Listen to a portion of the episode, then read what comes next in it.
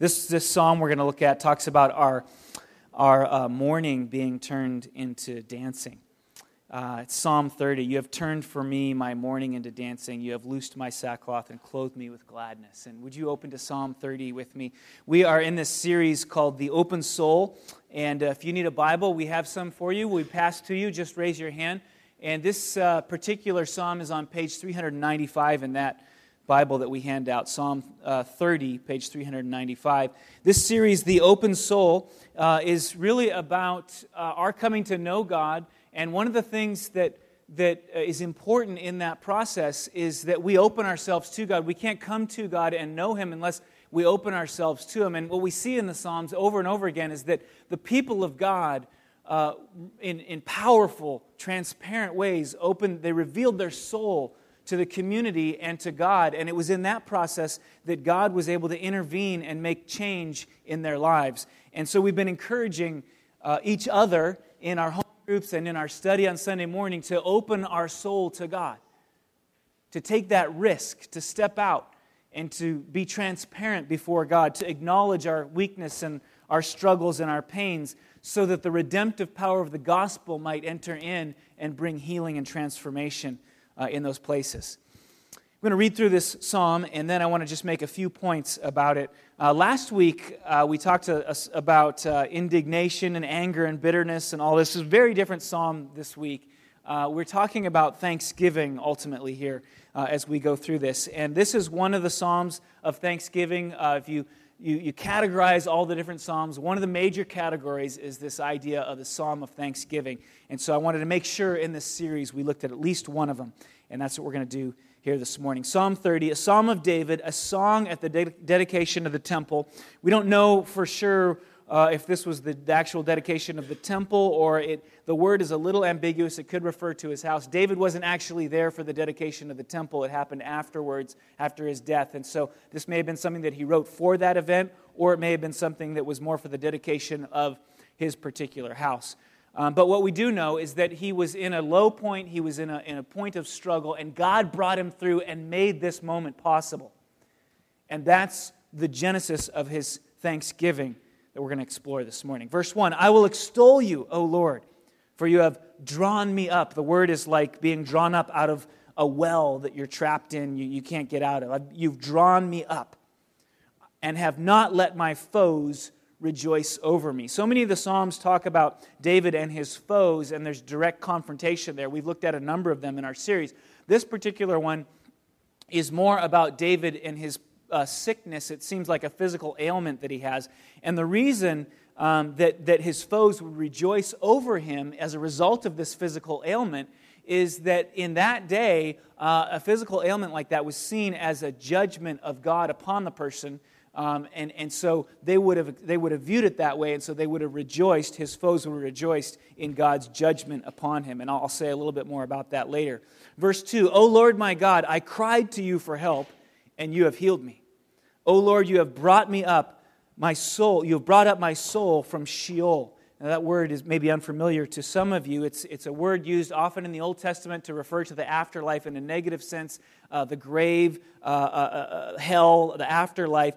Um, it, it's not clearly defined, it's a little bit ambiguous because it reflects the understanding in the Old Testament of the afterlife. There wasn't a real clear understanding of what the afterlife was like, and, and the word Sheol sort of reflects that ambiguity and the mystery surrounding it.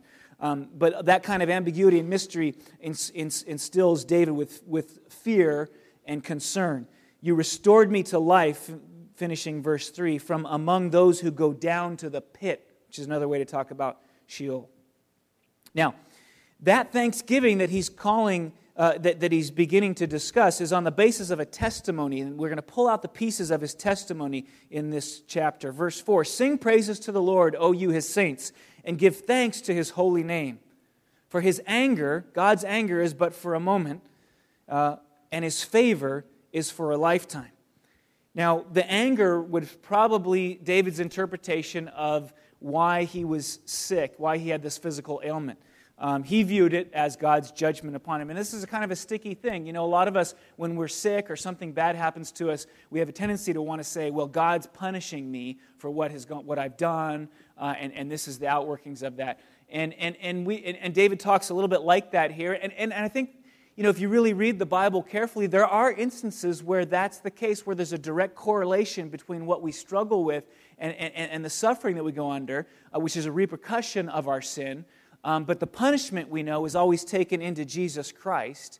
And we know, too, that a lot of the brokenness and the suffering that we encounter is merely the result of a broken, fallen world, which does go back to sin originally, but may not be something that we can sort of tie to a particular thing that we have done. Uh, and so there's a, there's a distinction there we have to be careful of. Uh, we, we can't just say, well, this is happening to me because I did this.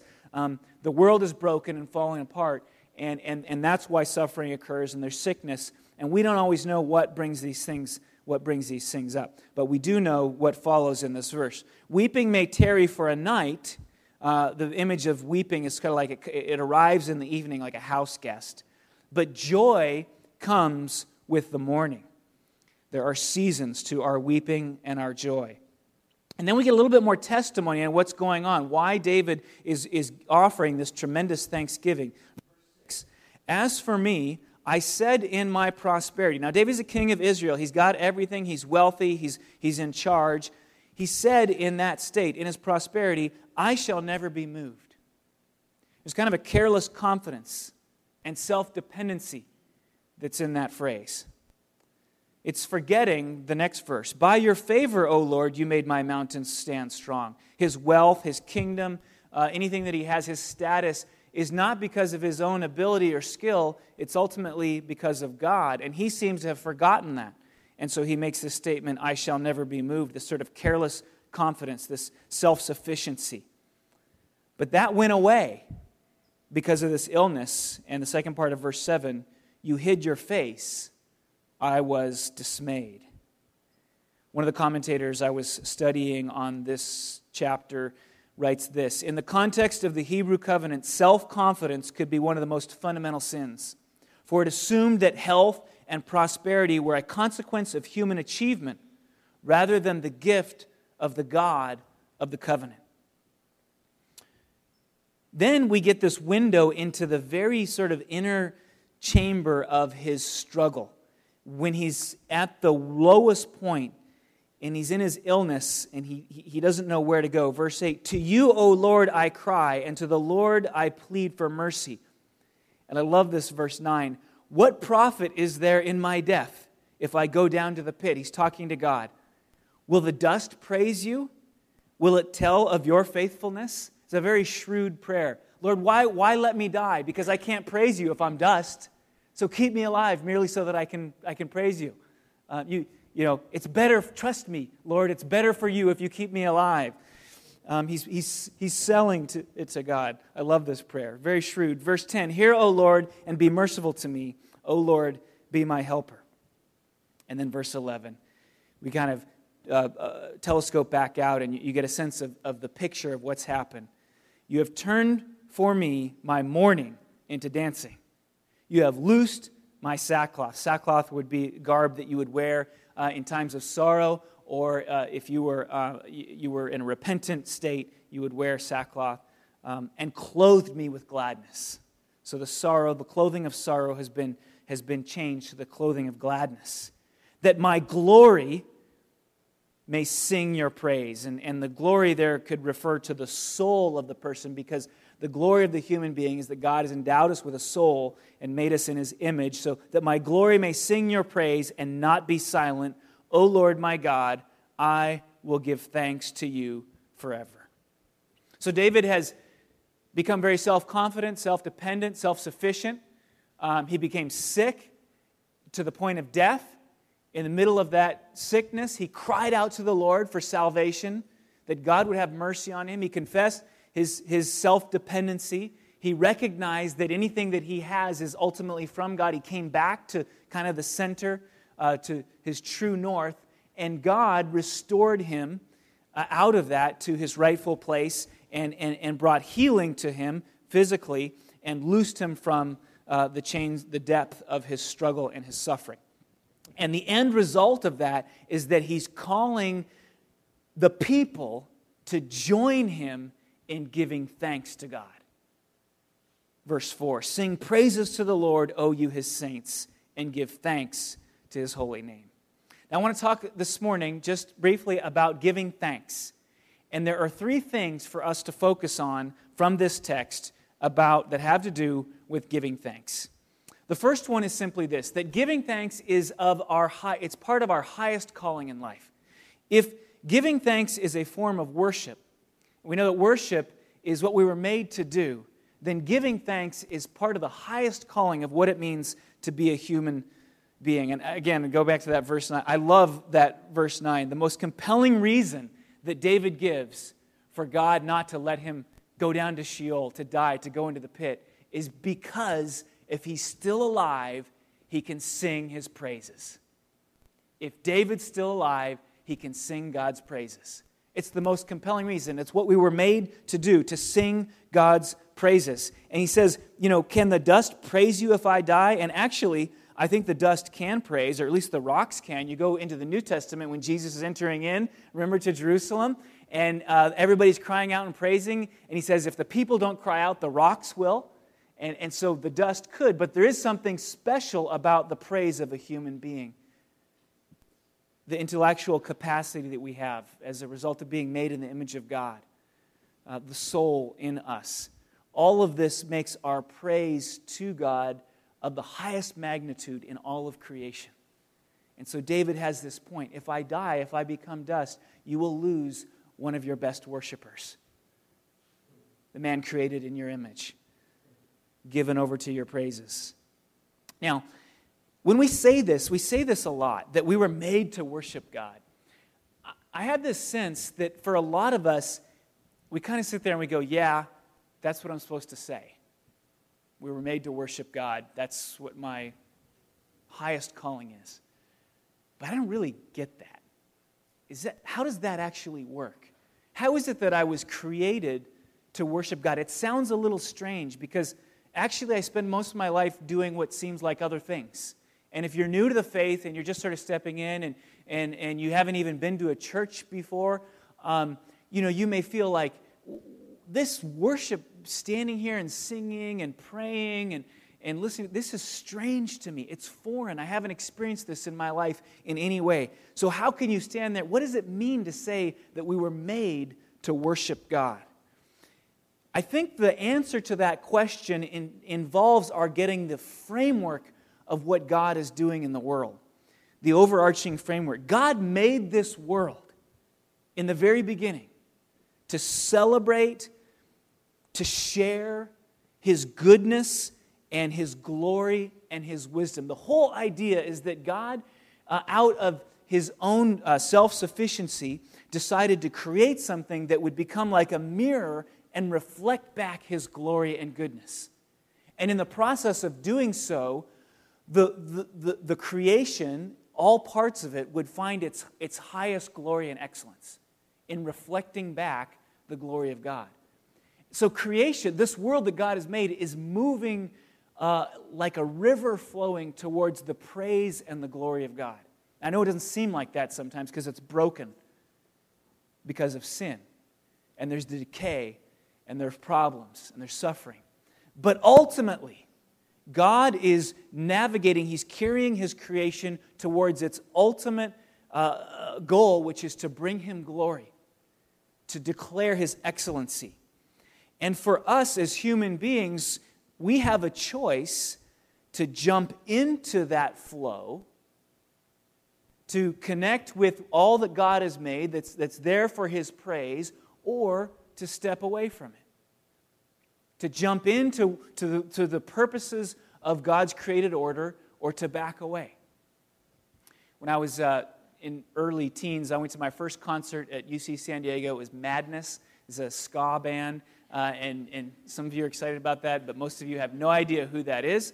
And uh, I, was, I was about uh, 13 or something. I was a little small guy, uh, you know, weighed 90 something pounds, and I'm standing in the back of this gym, and it's packed with people, and I want to be in the flow of it, but I can't because I'm in the very back and I'm too small. And I can't see over the people, I can barely see the stage. And this guy standing next to me says, Why don't you get on my shoulders? So I get on his shoulders, and all of a sudden I can see. I'm connecting into this thing.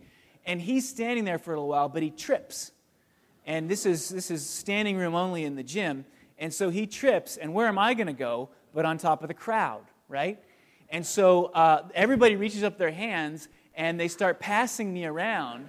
And I'm in the gym, and I started on one side of the gym, and I ended up all the way on the other side of the gym doing this huge crowd dive. So I went from like the kid who was in the back, who was totally, you know, apart from everything that was going on, to the kid who was like the center of attention as they were passing me, and I was in the flow, right? Worship is a little bit like that. We, we can stand out on the edge of what, where this world is going and, and, and sort of just step back, or we can jump into what God has intended for us and for this world to become, which is uh, a mechanism for the, the singing of the glory of Him.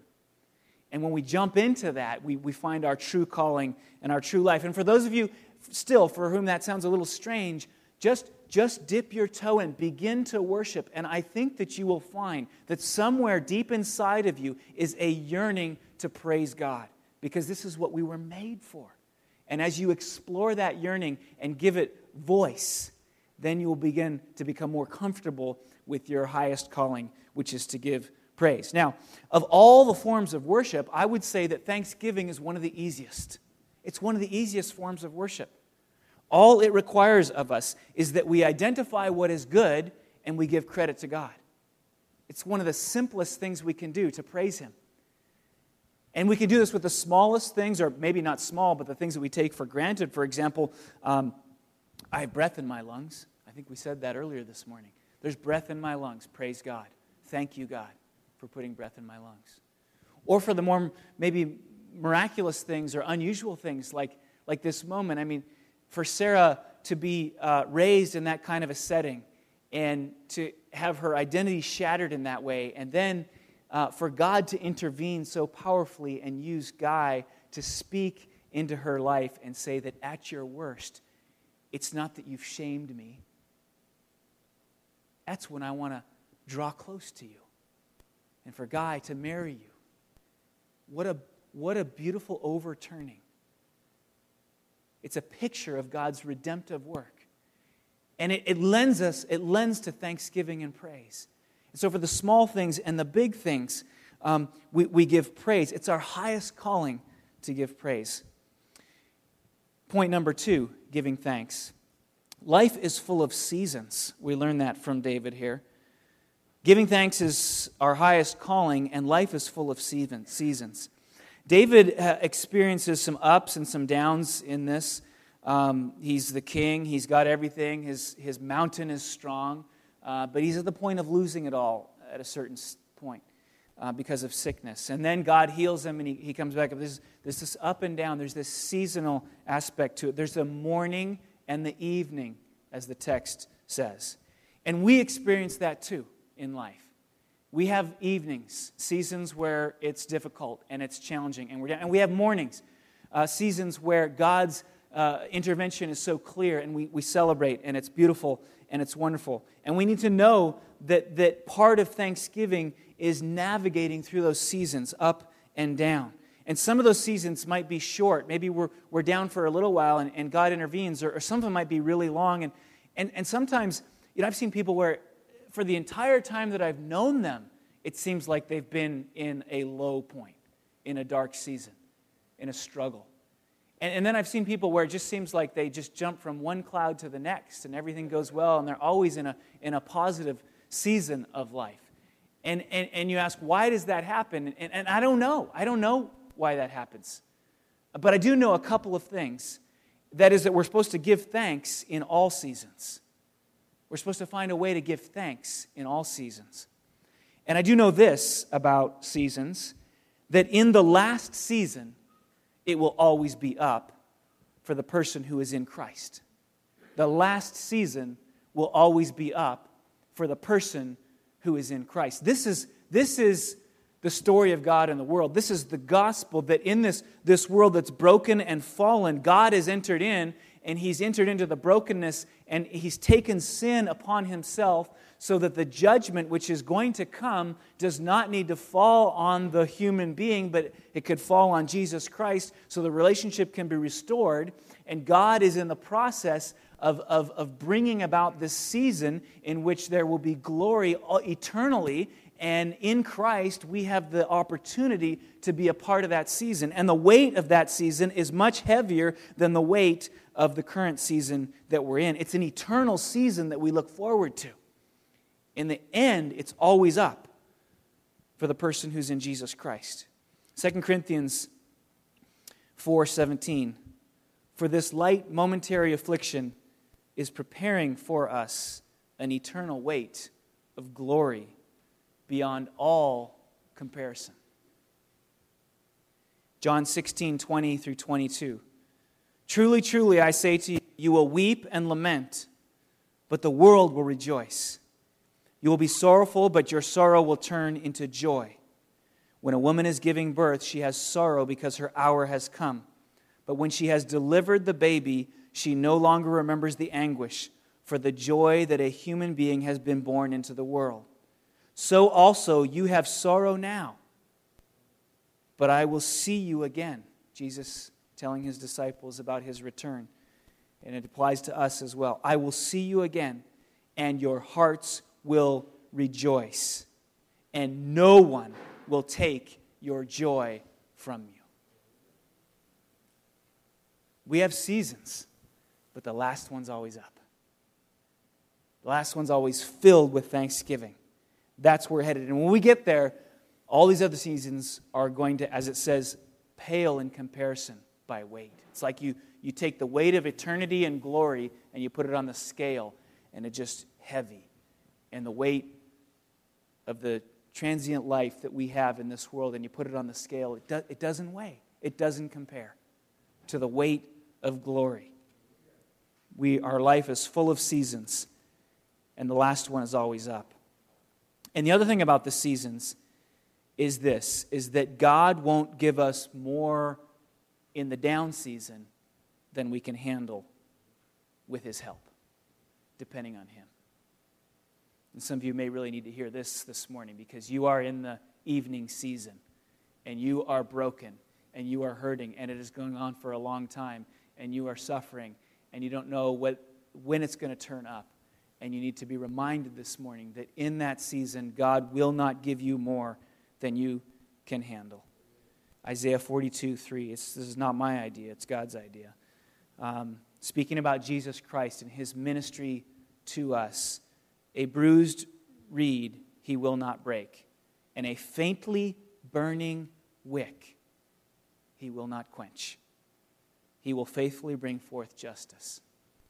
And you may, you may feel like that faintly burning wick this morning, um, and you need these words to know that God will not let you so deep in the pit that you are beyond his grasp and his reach. 1 Corinthians 10:13 No temptation has overtaken you that is not common to man. God is faithful and he will not let you be tempted beyond your ability, but with the temptation he will also provide the way of escape that you may be able to endure it. And that applies to the temptation to despair as well. The temptation to despair we can be pulled out of it in Christ. Some of us are in the up season right now, some of us are in a down season. Usually, I think in life, I, I, look at my life and there's sort of a combination going on there. And the message for us this morning is that in any season, give thanks. In all seasons. In the up season, channel your enthusiasm, your excitement into thanksgiving. That's where David went wrong, right? In the up season, he channeled it back into himself and took the glory upon himself and said, I've gotten myself where I am. I'm I have confidence in myself. He channeled it in the wrong way. In the up season, give thanks. Acknowledge that whatever it is that we have is from God. He put the very breath in our lungs, and so everything beyond that is from Him. And in the down season, it helps to balance out the struggles. When we, when we count our blessings, this is something, a discipline that I have been working on very hard. It's so important for me, I find, uh, to, to counterbalance the negative with thanksgiving. And if I just sit there sometimes at my desk and I feel myself going down that path of, of, of counting what's wrong and what's not good, and if I bring into that a, a conversation of what I have to be thankful for, starting with breath in my lungs,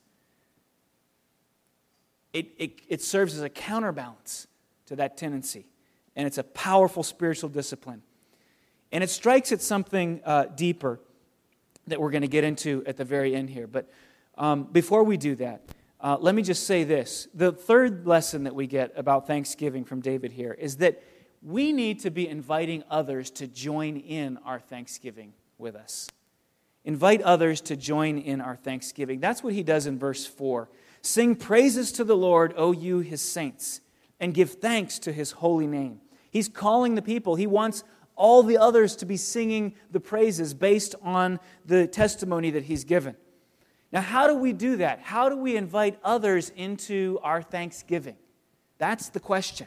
And David gives us a wonderful example here. The first thing he demonstrates for us is that doing so requires openness on our part, or some people like to call it transparency or vulnerability on our part. Inviting people into Thanksgiving requires that we be open, vulnerable, and transparent with others. I don't want you to miss how remarkable it is here that David the king is revealing the inner workings of his soul to the entire nation. Now, usually when you go up the pecking order and you get higher on the status pole, you're less likely to share your weakness and your struggle. You're, you're less likely to be forthcoming about uh, where you fall short or where your suffering is. Um, you want to maintain that sense of, of, uh, of strength. Um, can you imagine one of David's enemies reading this? This guy's he's weak, right? Because he's not depending on himself, he's depending on God. He's able to be vulnerable about his own weakness. You can't praise God unless you first understand the pit. You, you can't understand the goodness of God and the, the redemptive power of God unless we understand where we came from and the depths of it. And David understands that, and so he brings forth uh, just in all clarity uh, just how broken he is and this deep, the depth of his struggle. Uh, and he brings out the, the hard bits. To you, O Lord, I cry, and to, to the Lord I plead for mercy. And, eh, you know, to be calling out to God, what profit is there in my death? If I go into the pit, I can't praise you anymore. Uh, to be revealing that. It's remarkable that the king of Israel would be so transparent. But it's absolutely necessary to bringing others in to his praise. And the other thing we need uh, to be able to bring others into our thanksgiving, besides transparency, is we need family. Uh, it's kind of basic David's writing this to the people of Israel. They're to sing it in corporate gathering together. Um, we need that too. We need, we need family to be able to, to share what's going on. And, and so when we gather together and worship, and, and we're going to do this thing, and the first Sunday of every month, we're going to have somebody share their testimony from here on out so that, so that we, can, we can enter into the thanksgiving of another and celebrate with them. And so thank you, Sarah, for, for kind of leading that off. Um, but we also do this regularly in home group. It's why we keep hitting the importance of home group and that community. Very important for us to be gathering together so that we can tell these stories, so that we can share what's going on in our lives. When we go on vacations, my wife always makes the kids take a journal. And when we stop from at one place or the other, she'll make them write down, you know, if we go to a historical place, write down, okay, here's where we went on this day, and here's what we did. And you know, uh, staple the ticket from the museum in there. And, you know, they sometimes they, they complain, you know, as it's going, like, do I really have to do this? Do I have to do this? And then a year later, they'll pull out that journal and they'll be like, oh, I'm so glad I have this journal. They'll go through and just relive all the experiences that we had on that particular vacation. And, and, and they're reminded of each one. Oh, do you remember this? We say, we talk you remember we did this and we did this? And it, it's a way to enjoy it all over again. Well, the same thing happens in our spiritual journey with God. And as a family, we share what God is doing in our lives, healing the broken bits, bringing redemption where there's loss, connecting our identity to His identity. All the things that He does, saving us, all this that He does, we, we, we journal this together as a community when we tell stories. We talk about it, and we, we give Him the glory. And then lastly, um, inviting others into our Thanksgiving requires that we, we focus it on God. Um, you could tell a story about your life that's about you, or you can tell a story about your life that's about God, right? I appreciate the way Sarah really did that this morning. And that's what we want to do is we want to, we want to tell stories about God that involve us. We've used this uh, example a couple of times. Um, there's God's story and there's my story. And what we're doing in this, in this walk with Jesus Christ is we're learning to place our story within the overarching story of God and the redemption of Jesus Christ. That's what we're learning to do. And as we practice that in community together, we see more profoundly the work of God in our lives, and that results in praise and bringing honor and glory to God. Now, I said a little bit earlier, I just want to finish up with this thought. I said a little bit earlier, I think sometimes with Thanksgiving, we think, um, yeah, you know, it's, it's, it's one of those things, it's kind of like the icing on the cake. You, sh- you know, as a follower of Jesus Christ, you should, you should do this, you should, and you should be thankful. You know, but if you don't get the thankful thing, that's okay. Um, you know, get to the other stuff that's more important. Thanksgiving is, is sort of like the icing on the cake. It's, it's sort of a, you know, something, if we get to it, that's good. I really think, in studying this this week, I think Thanksgiving strikes so much more deeply to the core of the gospel. And it's why we really need to grapple with what David uh, portrays here. I was listening to the radio this week, and there was a story about a guy who died, uh, young, uh, young adult in his 20s, I think, and he, and he passed away uh, prematurely, obviously. And uh, his last wish was uh, kind of strange. He said, Give people big tips, like $500 tips, in my honor. And so his brother picked up on this, and they got some money together, and they went to uh, a restaurant and, and gave this woman a $500 tip, the waitress. And of course, she was blown away. And they interviewed this woman, and you know, when she got it, she had to go to the back room and like collect herself because she was just crying. And and and and then they started a little blog about that, and people started giving money uh, to this to give the $500 to give more tips, $500 tips. And like within a few days, they had $11,000, and then, you know, then it was up to $52,000. And so they were going to go out and give these, these $500 tips to people. And, and, and you think, well, why did, was this this last guy's wish? Well, earlier when he was alive, he had a waitress who was grumpy and rude. And he decided to give her a $50 tip. He gave her a $50 tip, and she, it just changed her completely, changed her attitude completely. And when I heard him say that, uh, I thought to myself, that's the gospel. That's how God works in our lives. He comes to us, He gives us all the blessings in Christ. He saves us, He adopts us, He you know, seals up our inheritance in heaven. And the power of that is then to change us. He doesn't expect us to change before He blesses us and comes to us. That's the gospel that God has, has initiated and come to us in Christ first to bring about transformation. And, and it has a change, just like that waitress when she got a $50 tip, it just changed her.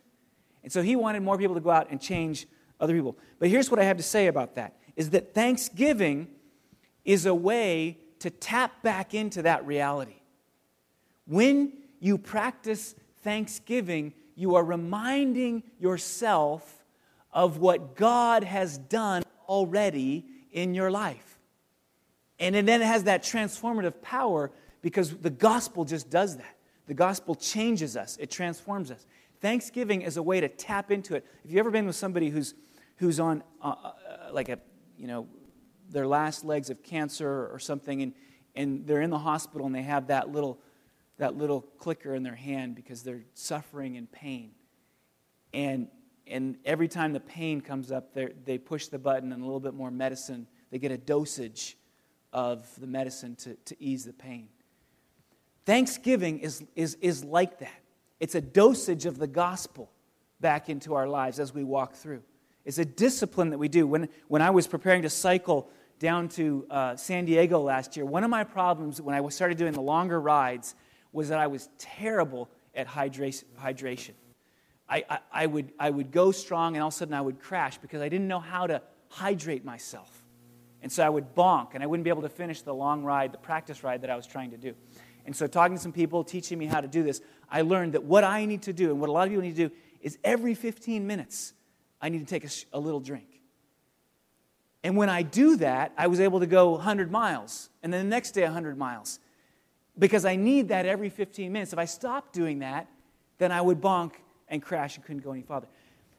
It's no different in the spiritual life. We need the, the gospel continually, we need to be reminded of it. And thanksgiving, the praise of thanksgiving, is one of the ways that we just sort of we click the dosage or we take a drink, we hydrate ourselves, we remind ourselves that God has led in his uh, blessing on us, and we respond out of that. So I want to ask us to follow David this morning. This is why we become a people of thanksgiving, because it's not, um, it's not something that's just sort of on the side, it's core to what it means to follow Christ. So would you pray with me? God, um, we ask that as a people following you, you would help us in the area of gratitude and thanksgiving. Help us to tell the stories, to be open with each other, to be frank about our struggles in home groups and in worship, as we talk during our meet and greet time, as we talk afterwards, as we do life together. Make us open and vulnerable and transparent to one another. But make our stories about you, first and foremost, about the work you're doing in us, about the good work that you're bringing to completion because of your promises. Lord, reveal to us again the strength of the gospel to bring about transformation. As we remind ourselves day in and day out of its glory. Oh, make us thankful in the seasons that are, are down. Help us to count the blessings. And in the seasons when we're up, help us to give you the glory and, and not attribute anything good to ourselves and ultimately help us to see how thanksgiving is of the highest calling of what it means to be a human being. Because it's worship, it's worshiping you. Help us to jump into the, the flow of this world you've created. This world that every flower, every rock, every mountain, every sunrise, every intended goal for each human being is that we would be praising you and giving you glory. Help us by being thankful to jump into that flow, to give you glory now, and to become who you've called us to become as a result. We pray all this in Christ's name.